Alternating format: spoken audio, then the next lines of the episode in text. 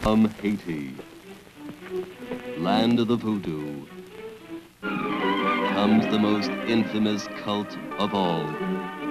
Bela Lugosi as Murder Legendre, I see death. master of the undead damned. The sinister power behind the white zombie.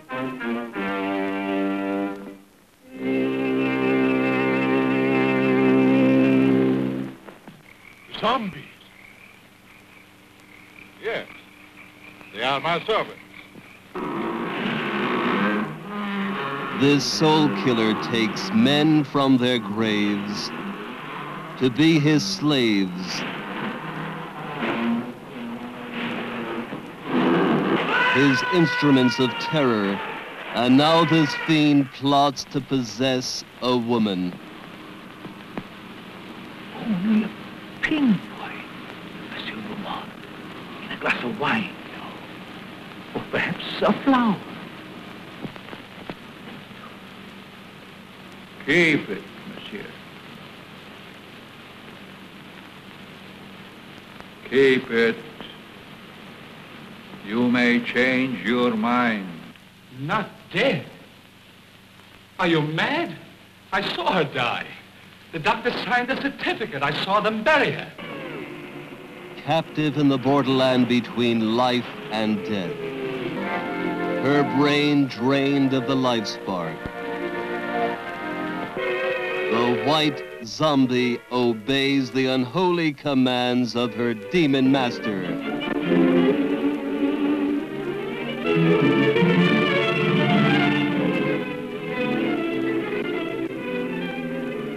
As mindless creatures carry out his cursed will, terror explodes in horror and heartquake. Zombie! Allez vite! Allez! Never eyes so evil. Never powers so potent.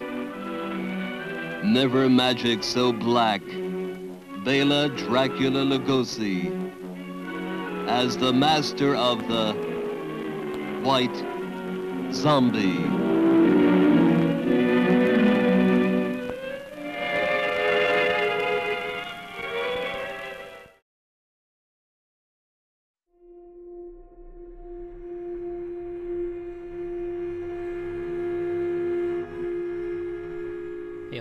Monsters out there. Welcome to the latest episode of the Bronze Age of Horror Comics. Today's episode is going to be a good one. Uh, we're going to travel into the uh, black and white magazine uh, uh, era of uh, Marvel Comics, and a new guest and I are going to talk about Tales of the Zombie number one. And hopefully, some more down the road as well with these magazines. They're really, really good. They have great artwork in them. And of course, it's the Bronze Age, so you know, you get a lot of prose in there as well uh, which is something I unabashedly love, even when it's you know over the top. But again, even if you think that stuff's a little heavy, there's really great artwork in these, and uh, really, really, uh, you shouldn't overlook them. So uh, sit back and get ready for uh, my buddy Rob and I to talk about Tales of the Zombie. Hey, everybody, welcome back to another episode of the Bronze Age of Horror Comics. And as I've been trying to do from the get go here, is number one, uh, cover some very seminal comics from this uh, era because, uh, you know, I don't feel they get enough love out there. And then I've also been trying my best to uh, talk to some new people, maybe people that aren't new to me, but that I haven't podcasted with before. So I'm going to be talking about a really cool uh, black and white magazine from the Bronze Age uh, with a buddy of mine from Twitter here, and it's Rob from Twitter. How are you, man? Great. How are you doing today, Billy? Oh, I'm fantastic. And you and I have been friends on uh, Twitter for a long time. First time we're recording together, though. But you have one of uh, my favorite uh, Twitter handles out there. uh, can you tell everybody what that Twitter handle is? Uh, it's called I Have a Nerdy Mind. yeah, that's a good one. Yeah. Thanks. Yeah, it's a play on words, obviously, but uh, I guess it says it all. Hmm Yeah, you and I, we you know try to a lot of times tweet out a lot of the same stuff. I mean, you go really way deeper than I do usually. Like I, I stick to a lot of Bronze Age stuff, but you have some Golden and Silver Age stuff on there sometimes too. Some really good stuff, and there's always uh, you know, good info and awesome comics to. Uh, and then plus you do a lot of pop culture too. I shouldn't just uh, pigeonhole you to comics there too. You have a lot of pop culture stuff out there. Oh yeah, I, I try to put a lot of variety out there. Uh, grew up mostly with Bronze Age stuff, 70s and 80s, and I started collecting the black and white Marvel horror stuff around uh, the 90s. I picked those up as back issues from my local comic store. Mm-hmm. Yeah, we're going to be talking about one of the most seminal, you know, biggest named ones out there. We're going to be talking about Tales of the Zombie number one, and this is one that you know I had known about for a very long time, but you know, till prices kind of came down, and now they're going soaring back up. But until they came down, I wasn't able to get my hands on these until just a few years ago. But you know, wow, I completed the run. I think maybe two years ago and oh, these magazines are just absolutely incredible. Even, you know, some people sour on black and white a little bit, but these are spectacular. The artists they chose for these are great. What do you think? Oh, I, I love this period. And for me, the black and white art enhanced the book and a lot of the older reprints uh, that were featured in them. I, I think it gave them more of like an eerie feel. Mm-hmm. Yeah. Oh, absolutely. And then, uh, you know, I can't uh, breeze over the uh, painted covers a lot of them had. Oh, how about those? I mean, this one in particular, it's probably the biggest name, uh, Boris Vallejo. What do you think of that? Oh, it's definitely a breathtaking cover by Boris Vallejo. And um, the interior artist on the new stories, Pablo Marcos, amazing artwork. I loved his inking on the Perez Avengers run and he's an amazing artist in his own right. Yeah, he really is. He can pencil, ink, he can do it all. You know, I've seen just uh, stuff that he did that was just all him, you know, wholesale, and it's fantastic. And then, like I said, even inking, he did some incredible inking, and you know, one of the the best ones. I'll totally agree with you is with George Perez there too. That's uh, that's one of the best. Who you know, as of this recording, it wasn't too terribly long ago. You know, we lost uh, George Perez, which was a tough one. You know, that was a real tough one to take. Yeah, that that mm. was very sad. I I think he died shortly after Neal Adams, if I recall. Yeah, it was within a week or ten days, I think. Terrible. Yeah, two greats that we lost back to back. Yeah, that was a tough week there. But uh, all right, so back to this one. So yeah, Boris Vallejo did the cover for this one, and it's an incredible cover. Uh, we have uh, the main character here, the zombie Simon Garth. He's uh, standing on like a precipice, holding a scantily clad lady here by the uh, hand, as a lot of these uh, yeah. books did have back then. And you know, the first time I saw this cover, I did not realize if you kind of focus on the background, there's like a graveyard in the background, which I didn't catch that first. Absolutely, because there's, there's a mist concealing the graveyard, and you have to give it a second look. Mm-hmm. And then we do get a little bit of exposition on the cover here. You know, it has Tales of the Zombie, and you know, bright lettering at the top, which is pretty cool. And then uh, he lives, he strikes, no grave can hold him. Night of the Walking Dead. You know, that's obviously about him. And then uh, it's funny too. You and I were uh, messaging the other day on Twitter and talking about the some of the uh, similarities between you know this magazine and then obviously the Warren magazines that have been going on for years. You know, anthology style, black and white, and then you know one of the other uh, blurbs on the cover says photos, features, and there's a, a you know, a little bit of a nod to uh, like famous monsters in here as well, right? Absolutely. Those little intros for each story uh, features like old B movie or some more well known, uh, basically, I guess you would call them uh, just clips of movies where they would act as a host introducing each story. Mm-hmm. Yep. Yep. Yep. Absolutely. Yeah, this one uh there's really there's literally like I think maybe five stories in this one and then a couple they're like there's a prose uh, piece in here by Tony Isabella talking about zombie films. You know, he goes through that which is pretty cool too and you get, you know, different uh really good pictures from these films, you know, stills and you know, there's Universal and there's a hammer flick in there and everything. And that's a pretty cool thing too. So like we said, they're trying to hit hit both markets here with uh, you know the horror and comics and then you know films as well. Absolutely, like you said, they they took a page from Famous Monsters, the Warren magazine, where they uh, basically tried to appeal to the casual horror viewer as well. Yeah, and then of course too, you know, it was you know the the comics code itself was uh, loosening a little bit here in the early '70s, and it being a magazine as well, it wasn't even uh, under that umbrella. So they you know got a little edgier here with some of the artwork and stuff like that too, and that's something that if you're not ready for, sometimes if you're just a casual comic book fan and you open up one of these, you're in for a little bit of a surprise. Oh yes, uh, I I think that it's it's, it's definitely adult oriented. Some of these stories.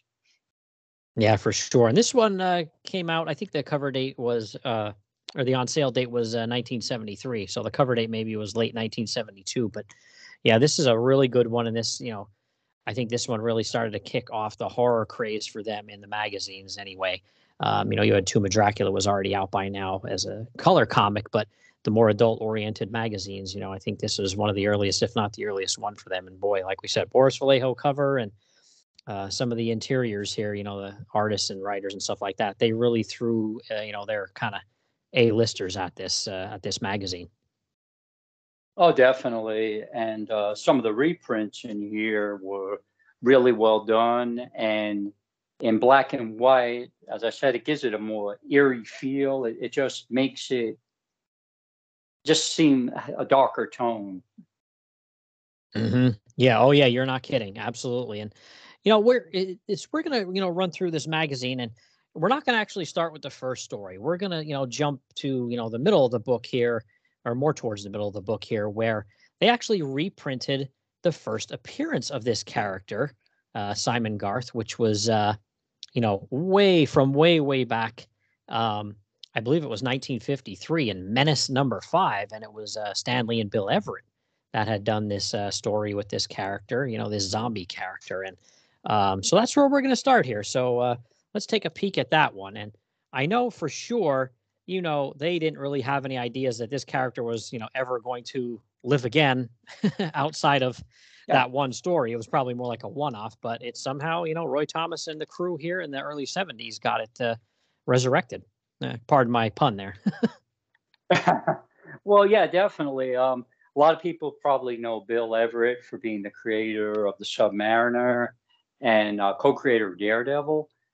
And this this was definitely, like you said, probably meant to be as a one-off, but just just the fact that they were able to get a successful series out of this is amazing.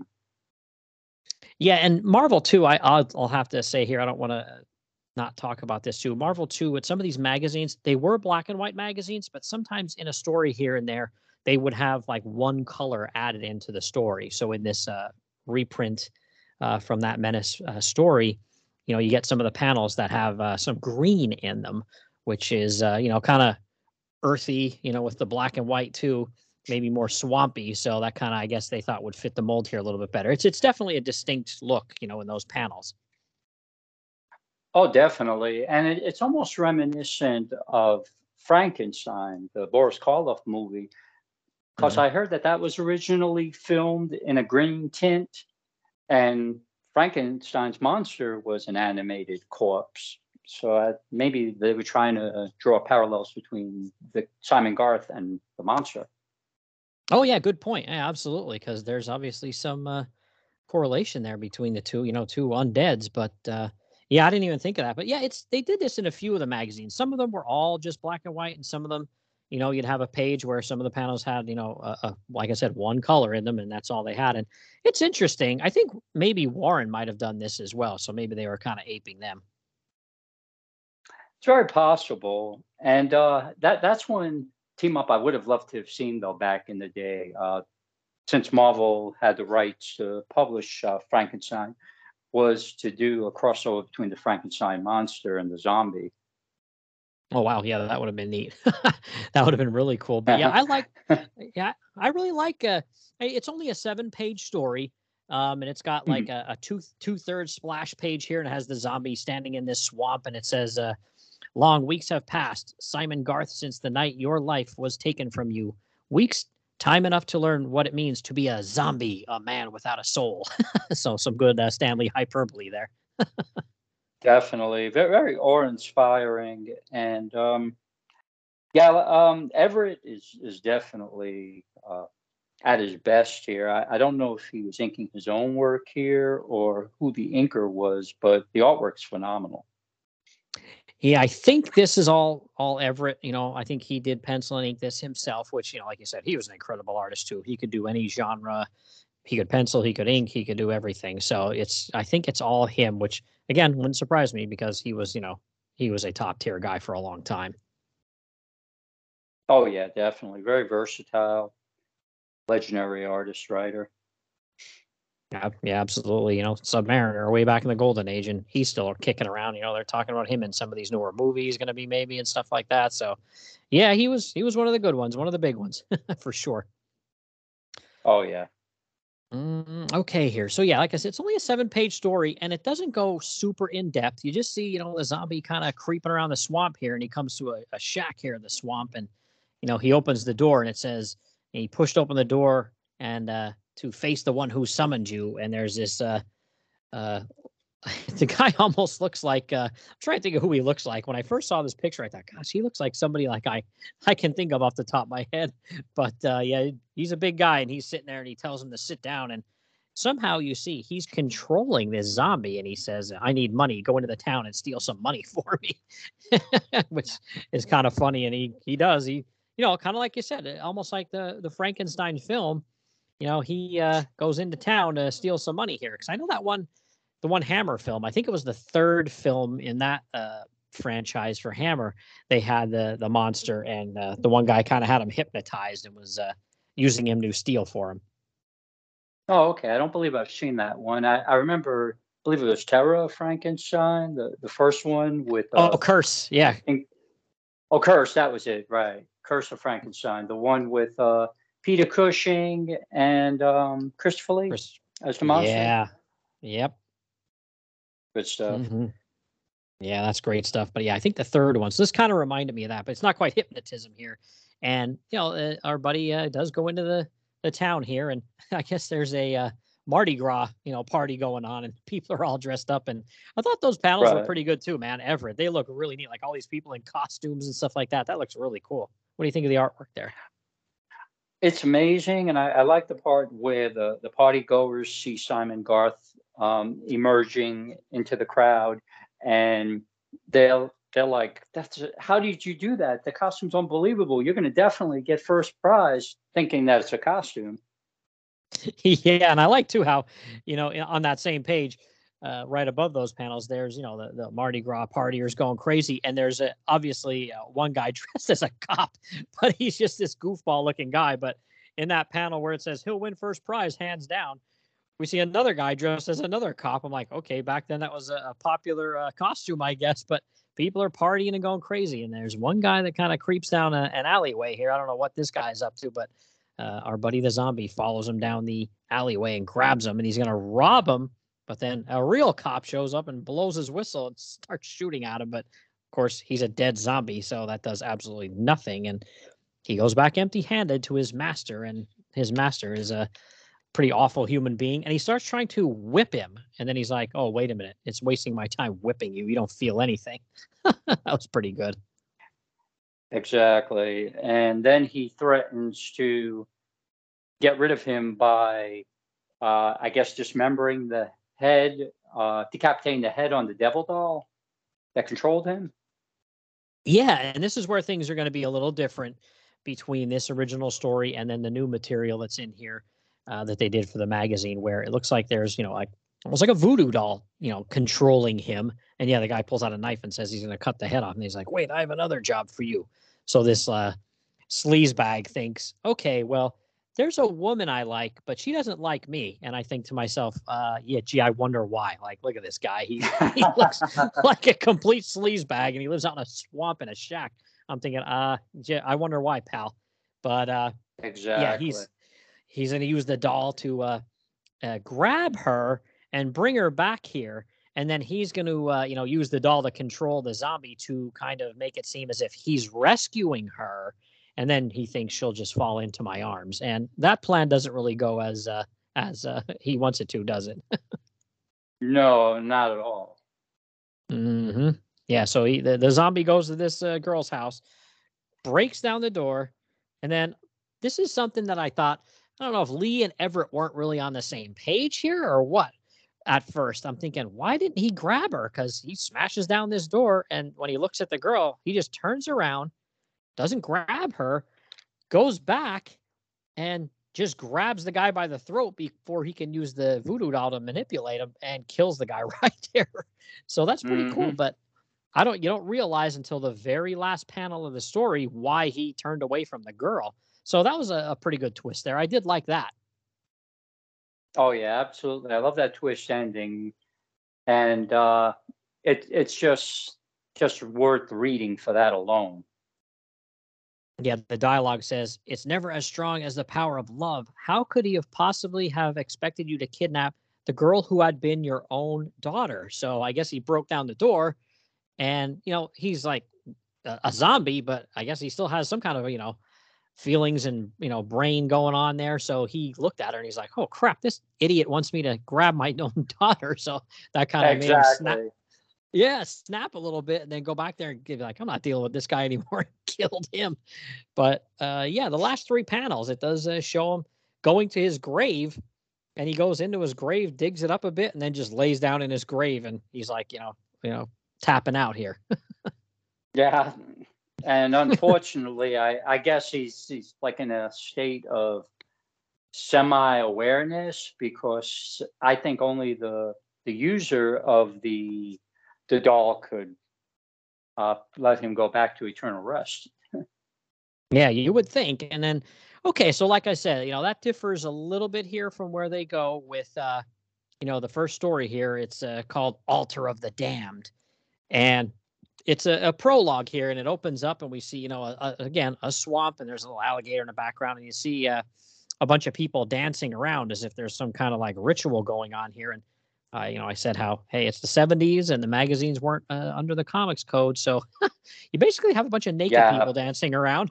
now it's not, it's not like you know, it's. I think it's still done very tastefully. You know, they're like you know in shadow or this or that, so it's not, it's not like uh, done in bad taste. You know, right? You don't think so either, right?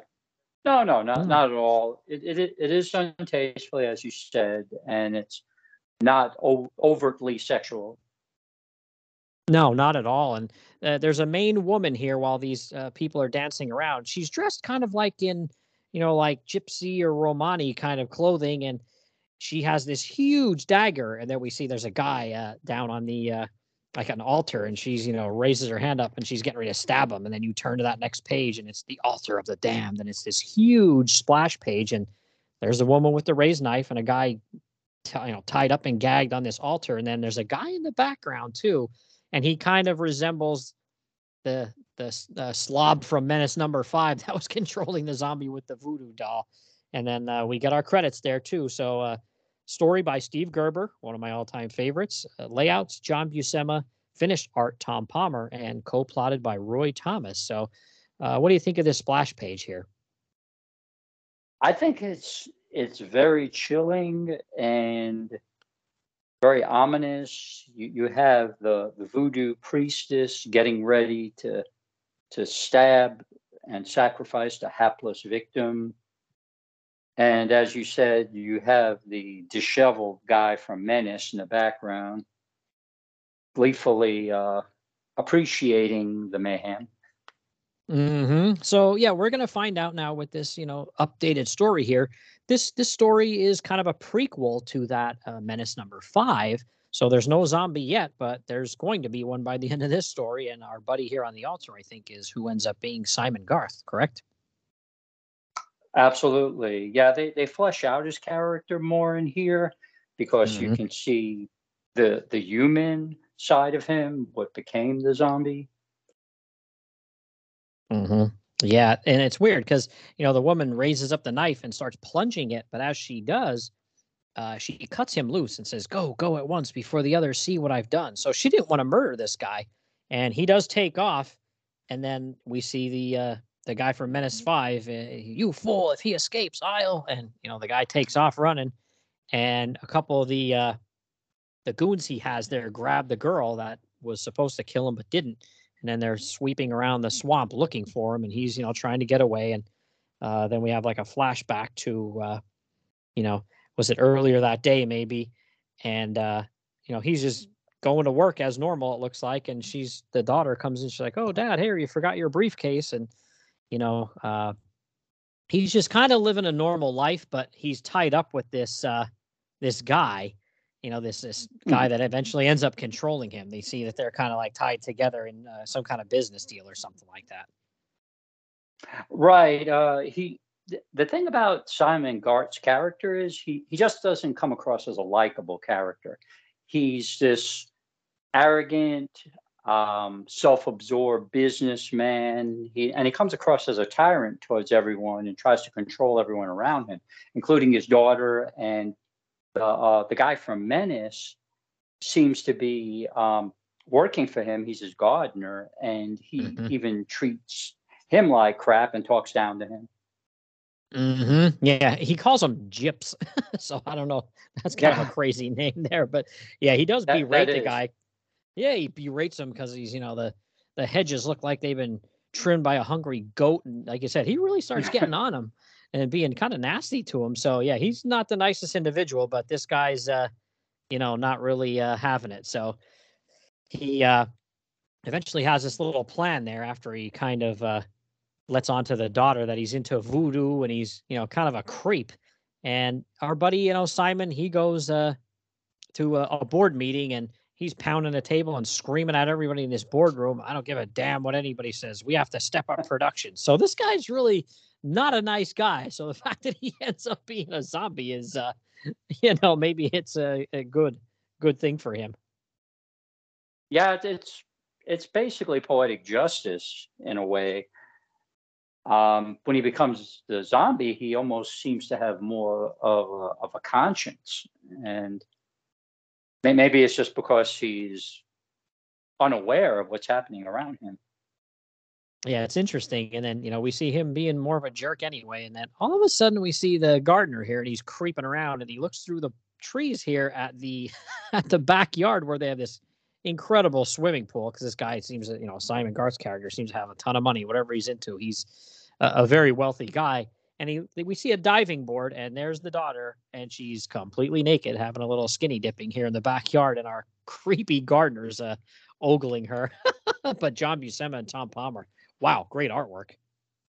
Oh yeah, definitely. And yeah, he he's definitely getting an eyeful of the daughter. And then uh daddy comes home and spoils the fun. Yeah, punches him right in the face. Looks like he might knock a tooth out as well. And he says, You're fired, scum. Get out now. And, you know, the guy's like, I'll kill you. Or I'm sorry. He's like, I swear, if I ever see you again, I'll kill you. I'll kill you. And, you know, he runs off and he starts berating the daughter. And, you know, it's like, I, you know, hey, she's in her privacy of her backyard. Like, what are you yelling at her for? So what if she wanted to go skinny dipping? You know what I mean? That's her, you know, it's her property. Yeah. You know? But, yeah, this creep- Exactly. The the creepy gardener he comes back later that night and uh, waits for simon to come out and get in his car probably to go to a dinner party or something i think it says and smashes him upside the head with a bottle ties him up and uh, gags him and then you know basically we pick up right at the scene where uh, we started the whole uh, story here altar of the damned where he was on tied up on the altar and uh, getting ready to get the knife plunged into him but then they do add a little bit of dialogue between uh, Simon and the woman who uh, was going to kill him with the giant knife. And she says uh, that, you know, uh, her name's Layla, and she says uh, she loves him. And she's like, I don't want to take the life of the man I love. And, uh, you know, we don't get too deep into her character because the next thing you know, as he's trying to get away through the swamp, uh, our buddy stabs him right through the heart, I guess, and he kills him. And the next thing you know, they they dig a hole and bury him in it. So, you know, it looks like okay, story over, but okay, how does he become the zombie? So then we get into that a little bit more here, and you know, uh, the the guy Gyps or whatever they want to call him, the gardener, he says, uh, "I was cheated. That guy died too easy. I wanted him to suffer." And then uh, that's when he starts to get the idea. He's just like, "Wait a minute," he goes, You're going to be my slave. Garth, you hear me? Now that you're dead, you've just begun to suffer. And he yells over to the people, Hey, you voodoos, bring that freaking queen of yours here. That's pretty Yeah. And he, for- he forces her to, you know, do a spell on him, like a voodoo spell to raise his corpse. Yeah, I I guess uh, he wants to definitely uh, exert control of Garth, and he wants to prolong his uh, suffering. Yeah, and he does. They do raise him from the dead, and there he is, you know, all like zombie looking. And of course, he's just raised from the dead, so he just starts to go berserk and starts choking this one guy. But they put an amulet around his neck, and then they have like a special coin or a talisman, I think they call it. It has like a, I think it has like a serpent on it or something like that. And they basically say, as long as he has that, you know, necklace on, and whoever the person is that holds that talisman, they will be able to control him. And of course, our buddy here, the gardener, has it, and he says to him, "Get into the swamp, and I'll don't come out until I call you." And he goes, "Hey, it works," because he trudges into the swamp and just stands there as if you know, again, he has to obey whoever has that uh, talisman. Exactly, and and this ties into the story in Menace. Uh, this is basically the prequel for that.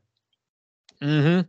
Yeah, yeah. Basically, you know, that's how that picks up then. And this story, then, you know, like you said, it it goes right into menace. But you know, at the end of the book, there's another one called Night of the Walking Dead, and that's again Steve Gerber, John Buscema. This time, the finished arts by Sid Shores, and you know that one again, incredible, beautiful artwork that uh, opens up with, uh, you know, the gardener. He's dead on a table, and you know we're kind of jumping into something that's already happened. So this Night of the Walking Dead, and I was going to uh, show us what happened to uh, put him on this uh, slab here in the coroner's office. And of course, you're thinking to yourself, you know, good riddance because he was a horrible individual too. And there's a cop there, and uh, the daughter is there as well, and she's just like, "Oh, that was our gardener," and uh, you know that we get back to uh, this news story, and you know the cop walks her out, and then she uh, says about now how she has this talisman, right? You know, because so she's got it, so she can basically control the zombie who's her dad, which she doesn't know that at this point, though, right?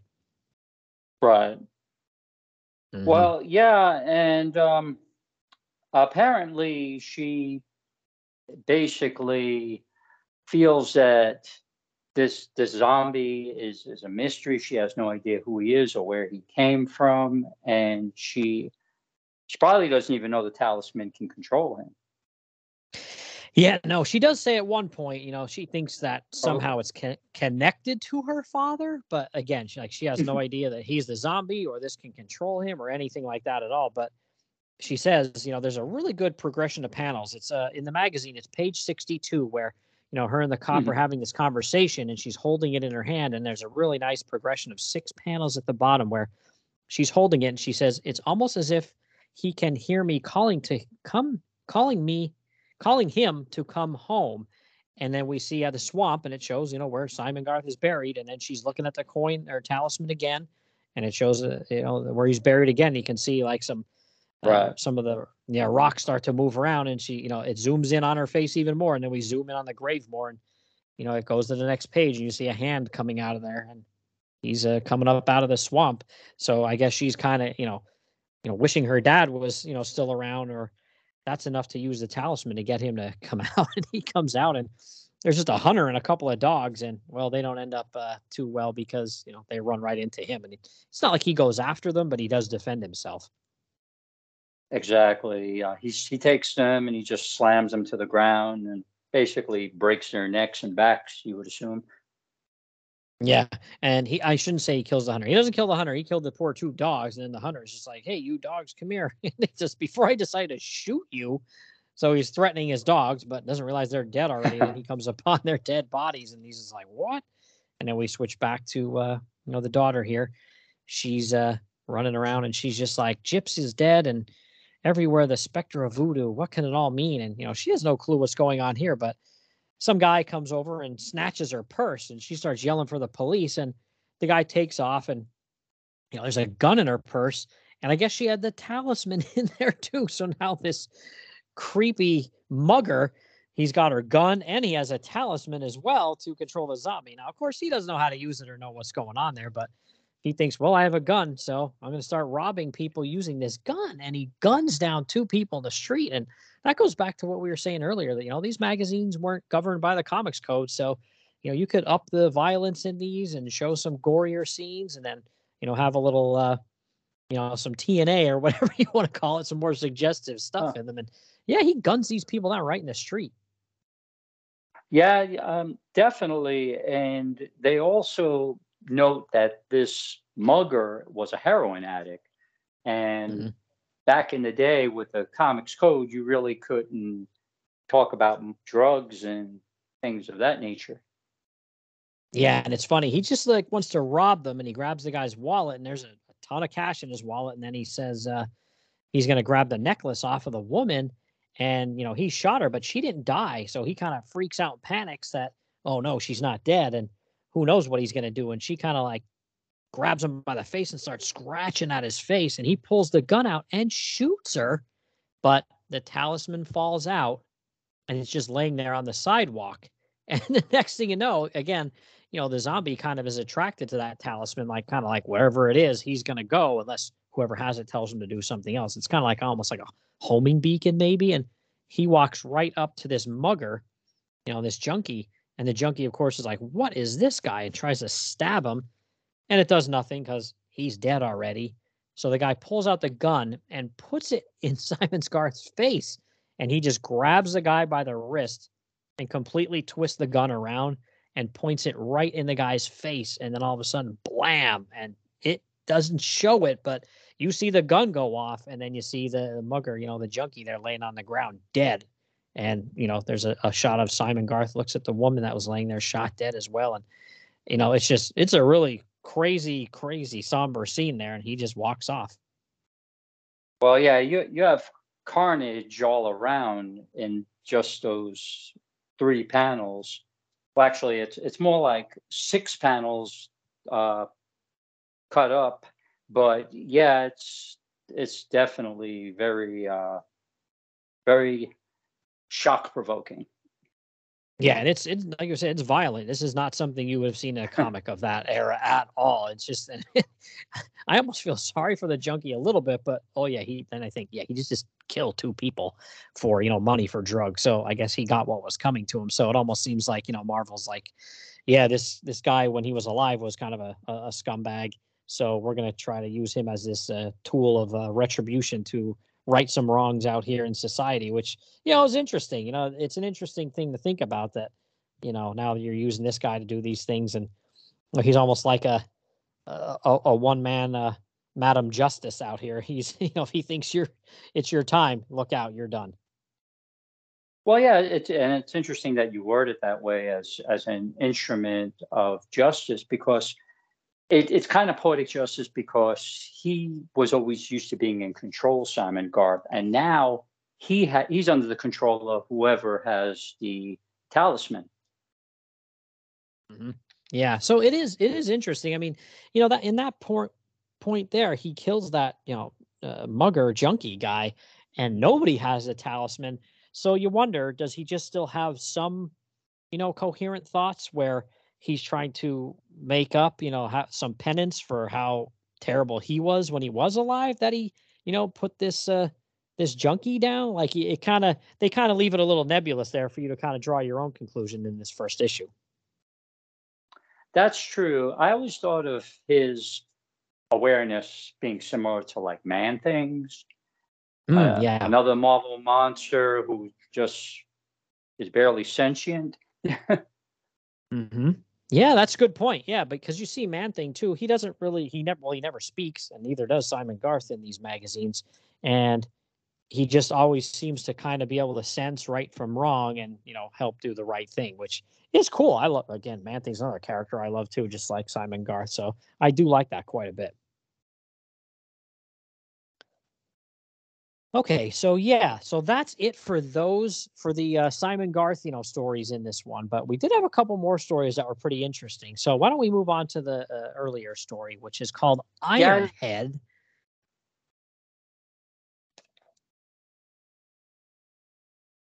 Yeah. Okay. So what did yeah, you think that, of that? That's one? the one. I enjoyed it. Uh, that was the one with the the diver who basically committed murder and went to a I don't know if it was a, a island and he tried to seek refuge there among the natives. Yeah, it was interesting. So it starts out you see this skeevy guy and he's like robbing graves and doing all sorts of crazy stuff. And he says shows that he, you know, robbed graves, you know, whatever he had to do to get by, even commit murder. And at one point he says he got a job as a deep sea diver on a private yacht headed for the Pacific. And you know, of course, he's trying trying to get away from you know the cops, you know, investigating and coming after him for murder and robbing graves and all the other crazy stuff he did. So he's on this ship with these, you know, these rich guys that are like, hey, we know where there's some sunken treasure. So they hire this unscrupulous guy and you know, he goes down and gets them some treasure, but then they say, ah, well, you know, there's one or two more down there, and they really have, you know, more treasure or more, you know, treasure that's worth more than everything we've grabbed so far. So he thinks to himself, hey, I'm just gonna go down there and grab it for myself and off this, you know, these rich guys on this yacht. So he jumps into this diving suit and plants a bunch of explosives on the boat, lights the fuse, and jumps off. And yeah, he goes under the water and he's walking on the bottom of the ocean floor trying to get this treasure. And we see the uh, yacht explode. And he grabs the treasure and just keeps on walking. And he walks up onto an island. And there's a bunch of, you know, natives there. And they're like ready to kill him. And they're just like, oh, they think he's some kind of water god because he has this crazy diving suit on, you know, something maybe they had never seen before. But, you know, he realizes that if he takes this diving suit off, they're gonna kill him because they said they uh they want to kill the white man. And he's just like, oh crap, now what do I do? So I kind of like the justice that goes on here too. What did you think? well, yeah, I mean, they're obviously headhunters, and they're they they he knows that if he takes the helmet off, like you said, they're going to kill him when they realize he's not a god. And even though they they try to feed him and uh, give him water and all these things. He can't take it because he can't take the helmet off. So he he knows he's going to starve to death. They watch him constantly to make sure that he won't take the helmet off. Yeah, and it's hilarious too. And he says about I'd rather starve to death than be eaten alive. So he thinks they're they're gonna eat him alive too. But you know, we they do figure out what his uh, scheme is. I guess they uh, you know, kind of peeked inside the helmet there and saw that he's just some random dude. So they do cut his head off the final panel. It shows one of the natives with like an axe or a hatchet or something there, and uh, they cut his head off. And there's the body laying there, and they're holding the head up, a diving helmet. Yeah, it's it's almost reminiscent of an EC comic. Yeah, you know what? I didn't think of it, but that absolutely is more like an EC story with the you know the O. Henry ending there. That is absolutely. I didn't even put that together, but you're right on the money there. Interesting. Yeah. So yeah, that was a fun one, and that was art uh, was Dick Ayers, and you know I couldn't find any kind of writing credits on that one anywhere online, but uh, Dick Ayers is a good artist. You know, when I think of Dick Ayers, I think of a lot of war comics because I know he did some Sergeant Fury. That's usually what I think of when I hear the name Dick Ayers. Right, and um, he did. So I think he was a, a long time Kirby collaborator as well. I think he inked a lot of Kirby stuff back in. Oh yeah, age. yep, absolutely. Yeah, he'd been around for a long time, even at this point. I think. I think he was like late Golden or very early Silver Age when he got his start. But yeah, that's a good one. Now there's one more like longer story and one more shorter one. And the, the one more longer story, this has one of my favorite splash pages ever uh, for a story. It's called The Thing from the Bog. And the story is by Marv Wolfman, more like the script, I would think. And then art by, here we go, Pablo Marcos, who you said about, you know, at the beginning here. This splash right. page is incredible, isn't it? Oh, Oh yeah, I, I was a longtime fan of Pablo Marcos, and uh, I remember he also worked for the uh, short-lived Skywald publications. Mm-hmm. Uh, he did a lot of their work, the Heap and stuff like that. Great yeah. stuff. Yeah, great stuff in there. I definitely want to talk about their stuff someday too. But one thing about this story that um, I was totally unawares of and had to look up. It says the plot is by Kit Pearson, and I had no idea who that was, but that was a lady that was a, a pretty prolific writer Um, Hmm. and mostly wrote novels. The only comic book work she did that I could find was this story and then a story in Monsters Unleashed number three. And that I think was also written by Marv Wolfman. So I thought, oh, maybe Marv was a friend of hers or a fan of her writing. But when you look at her writing credits, I think the first one wasn't until 1986, the first novel she did. So I thought that was interesting. That that is interesting. I'm I'm not familiar with the name. Yeah, I had never heard of her either, but when I looked her up, like she had won a bunch of awards and stuff like that. I think she does mostly like fantasy, sci-fi, young adult stuff. You know, she had done all that stuff. I don't think she's still writing, but yeah, I was just like, oh, that kind of caught me off guard when I saw that. Thought Kit Pearson. I thought it almost sounded like you know a pseudonym, but you know, wasn't anybody I knew. But when I looked it up, I thought, oh, well, hey, good for her. You know, because as we know, you know, there were sometimes women writing stories back then, and they ended up, you know, using a male pseudonym because they weren't as, you know, they they basically were like, uh, we don't want people to think a girl wrote this, so it was like, let's put a guy's name over it. Like I think uh, that happened to uh, Steve Gerber's uh, collaborate collaborator Mary Skrenes a few times. Oh, okay. I think they did that with Phantom Lady back in the fifties. Uh, Gregory Page was a uh, house writing name that they used. Yeah, yep, yep. I think so. Absolutely. But yeah, this one's interesting too, the thing from the bog. Um, it's kind of like another zombie story. You know, it opens up with this zombie out here, and um, we see, you know, how uh, it's this over in uh, Denmark. So it's not even a a uh, uh, an American story, you know, based in America. So you know, we see uh, this dude kill another guy, or I'm sorry, they're digging up a a grave, and inside this grave is like you know this corpse, and it's it's a bog man, a hellish bog man, they say, and it's interesting. So on the uh, third page of the story, which is page 45 of the magazine here, you know, we see uh, how they say two years ago, you know, they found him on the bogs and there was a witch guardian. And man, Pablo Marcos, like it could literally be a very boring story, which it is not, but it could be. And his artwork is just so unbelievable in this story. Like, you know, when you see this witch there and then the, the corpse laying there and, you know, oh my gosh, the, another page where the, it's like this, uh, the person getting killed and you see this like devil and these skulls and a snake. Oh, it's incredible. Oh, definitely. And I, I love Pablo Marcos's work on Vampire Tales as well. I, I think he was one of the uh, main pencilers on the Morbius strip. Yeah, yeah. I think maybe Rich Buckler maybe started out, but then yeah, he did a bunch of them. Yeah, you're absolutely right on the money there. Mm, man, yeah. Just looking at these pages are just like wow. Even like, and Pablo Marcos is one of those guys that even it doesn't even have to be an action sequence or you know a monster doing something. Even just you know more mundane you know dialogue scenes and stuff like that. You know his figures are great. It's just he was a complete artist. Definitely. Um, I remember a Marvel two in one he did with Morbius and the Thing that was awesome. Oh yeah, yep, yeah. I think I have that one. Oh yeah, that's great stuff. But yeah, this is just uh, this story is like really crazy and really out there. But like I said again, even if the story's just bonkers, the actual artwork really carries this one. And I love the very final panel there on the the page uh, 52 where we see this guy and he's uh, those two guys and they're getting killed and ripped apart. It looks like by a bunch of these zombies and oh, it's just incredible. I just oh man, I could look at that story all day. Definitely. Marcos is one of the greats. Yep, for sure. And then we did have a quick little two pager, and I saw some of these stories in a couple of Marvel magazines, and then, of course, in Warren magazines. Uh, uh, one of my favorite uh, horror artists of all time, Tom Sutton. So, what do you think of Tom Sutton? I like Tom Sutton's artwork. Um, in fact, uh, he did some awesome covers for uh, Charlton horror comics. Mm, yes. Yeah, absolutely. Love his stuff. Oh.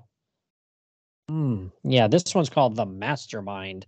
And it's basically like a Frankenstein monster kind of story with a funny ending to it as well. So this crazy mad scientist guy, you know, creates this monster and it sits up and says, I live. And he just, you know, starts talking to the monster and, you know, you're indestructible, you're going to be immortal. And and he's like, Am I not then superior to any man? And the scientist is like, You are, and you shall humble the stupid masses before me. And he says, If I hmm. am truly all these things, then logic requires I ask you a one simple question. And the guy's like, Yes.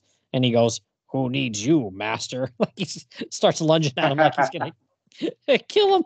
And that's great because again, the artwork is incredible and it's a funny story Oh, too. yeah. So I love that one too. What did you think of that one? Is it a good one? I did like it. Um, Sutton had an almost cartoony style, but it was well suited for this story because there are some humorous elements in it. hmm Yeah, for sure. And it's interesting, like you mentioned, Charlton. His artwork, it kind of resembles that a little bit, but I feel like he got a little more. I don't know if the word's abstract when he did his Charlton stuff than he was with like you know Marvel, because you know he did you know work then now and then for Marvel, not a ton, but a good bit. And his was. It seemed like it was more of a, and they probably asked it to be more of a house style than you know what he truly wanted to do, which was more like I said, maybe a little more abstract. I'm not sure how you would describe it, but almost a little bit more like Bill Sienkiewicz kind of artwork, you know, later in his career. What do you think?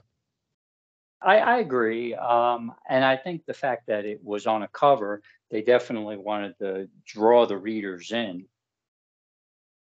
Mm-hmm. Yeah. Oh, absolutely. Yep. So another thing I wanted to mention too about this magazine, there were some really, really good ads in this magazine, and most of them were for other Marvel ads, or I'm sorry, other Marvel horror magazines or comics or whatever. But there were some really good ones in here. Um, like page 18, we get a full page ad for Morbius, uh, especially in Vampire Tales, and I think that actually might be Pablo Marcos artwork there, where it shows Morbius with the uh, moon behind him, and you know it says "Beware the vampires" and "Move over, Dracula, make way for the man called Morbius." And of course, it's all this you know hyperbole here, which is great. I love it. I eat it up, but great stuff there. I love that ad there too. And uh, I don't know if that was before. Um, I'm trying to see here. If that that might have been before they introduced uh, Satana to the book, because that, that was a, a great feature in Vampire Tales as well. Oh yeah, yeah, absolutely. And then she was in a couple of the magazines as well. I can't remember which one specifically, but there was like almost a story of hers in each of the one magazine, like maybe like a five issue, you know, run only it had, but oh, some incredible artwork in there too. I think, you know, I think it's been mentioned before by quite a few people, but I think I do agree that black and white art, especially for horror and horror anthology, works really, really well. Oh, definitely. Um, it. I like the the color features as well, but the, the black and white just has a certain ambiance to it. Yeah, it just feels a little more natural, a little more primal. It just, I don't know, it just it, it works for me for sure. But page 53, another good ad there. It's right after the thing from the Bog story. Uh, we have like a, a third of a page ad for uh, Dracula Lives, which was another black and white magazine Marvel put out. Uh, really cool uh, artwork there with Dracula, and there's a bat and the moon behind him, and that's a good one too. And then right after the Mastermind story by Sutton, there's you know, here we go again. It says back issues anyone, and it says Monster Madness, which I've never even heard of that magazine. And I have a crap load of magazines, you know, from Marvel and Age. I've never heard of that one. Have you ever seen that one before? I've seen ads. I've never owned any, but yeah, apparently that's like uh, I think they called it like um, they they call it famidi, famudi or something like that in Italy, where it's photographs with captions, and it it was a total uh, humor mag. But uh, it, from what Okay. I've seen of it, it looked like a lot of fun. Yeah, and then the other part of that ad is for Dracula Lives as well. And then actually on the next page is my favorite comic book advertisement ever on page 57 there. Uh, the insult that made a man out of Mac, the Charles Atlas. That's the craziest ad ever. I always laugh every time I see that. Oh, I've seen it a million times and I laugh every time. oh man, but man, you flip the page and then we have a two page spread of ads for Marvel horror books and you know fantasy books. So you got Werewolf by Night, Monster on the Prowl, Conan, and uh, Creatures on the Loose featuring Thongor on the one page, and then uh, on the very next page is Tomb of Dracula, Ghost Rider, and it shows the Hulk with one of his issues of uh, you know a monster he's fighting, and then Kull the Conqueror with a werewolf on the cover there too. So again, incredible ad. And again, they're obviously really trying to push these. If they were going to have a two-page ad showing, you know, all their stuff, they really wanted to sell them. Absolutely, and by having the Hulk in there, who's not who is a monster but not traditionally a horror character, um, you could tell they were trying to incorporate him into the horror line. Mm-hmm. Yeah, and then on the very, you know, next to last page there, it's next issue. Once more, he rises from the grave, the man without a soul, and says, "Don't miss Voodoo Island." And we're gonna Tales from the Zombie number two, and it says on sale June fifth, wherever voodoo dolls are sold. it's great. Yeah. uh, yeah, good stuff. But yeah, so overall, this is one. You know, uh, whether you buy the magazine or if there's a collection or digital, whatever this is uh this is something you know if you're a horror fan especially of bronze age horror this is something you got to have you know one way or the other you got to find this uh this magazine out there. I mean like i said it's the, the back issue market is pretty high right now. It'll eventually come down but uh you you you need to get this. I know there was an essential put out of uh tales of the zombie and I think it might be in their uh, omnibus that they put out a couple of years ago as well. It's probably out of print by now, so the price will be through the roof. But if you can find it, I would definitely get it. Oh yeah, and the great thing about the essential Tales from the Zombie is if you're a fan of color comics and you don't like the essential books because it's in black and white, this is something that was originally in black and white and won't lose any of the the appeal. Mm-hmm. Yeah, that's a good point because I know some people, if they've seen the color, you know, and they have some singles in a color and then they get a collection that's black and white, they're kind of let down about it. But this, you know, this is the way it was meant to be. So it's not like you're gonna really going to lose anything. And I think they did a great job choosing artists that, you know, uh, I think their artwork uh, is very much, you know, in tune with black and white. Because I think there are some artists that, you know, they, they the color benefits them and I think uh, Marvel did a great job here with these artists in this one. It's their, their artwork stands out even more in black and white. Oh, absolutely. Especially Buscema, who's worked on Savage Sword of Conan, a black and white magazine from Marvel for several years. Yeah, his work on there is spectacular. If nobody's ever seen that, you need to get those. They have collections of that out too that are just unbelievable. But all right, man. Well, that's going to wrap this episode up. So um, I want to thank you for being on. And if anybody's looking to find you out there on the interwebs, where can they look for you? Uh, well, I'm on Twitter every day, uh, posting new stuff under my uh, handle. I have a nerdy mind. And uh, thank you for having me on, Billy. I appreciate the experience. Yeah, this was great, man. So yeah, everybody get out there and uh, look for Rob uh, on uh, Twitter because, like I said, you get a ton of comics out there, but you get a you know a good uh, dose of uh, pop culture in general with you know some films and music and stuff like that too, which is fantastic. So uh, get out there and follow Rob on Twitter. So, all right, man. Well, thank you again, and then I will be back in a second here to wrap things up.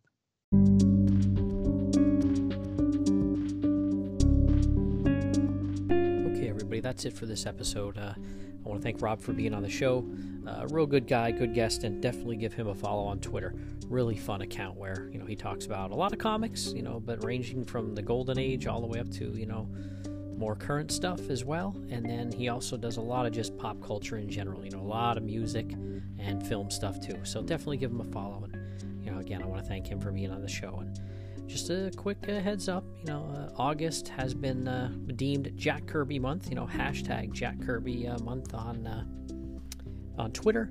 So definitely look for that hashtag and i'm going to be uh, starting off the month with one of jack kirby's crazy horror stories. And a really good guest coming on to talk with me about that. You know a friend of mine and a, a, guy that's been a guest on one of my other shows too in the past. So really looking forward to that. So stay tuned Thanks, everybody, for listening in.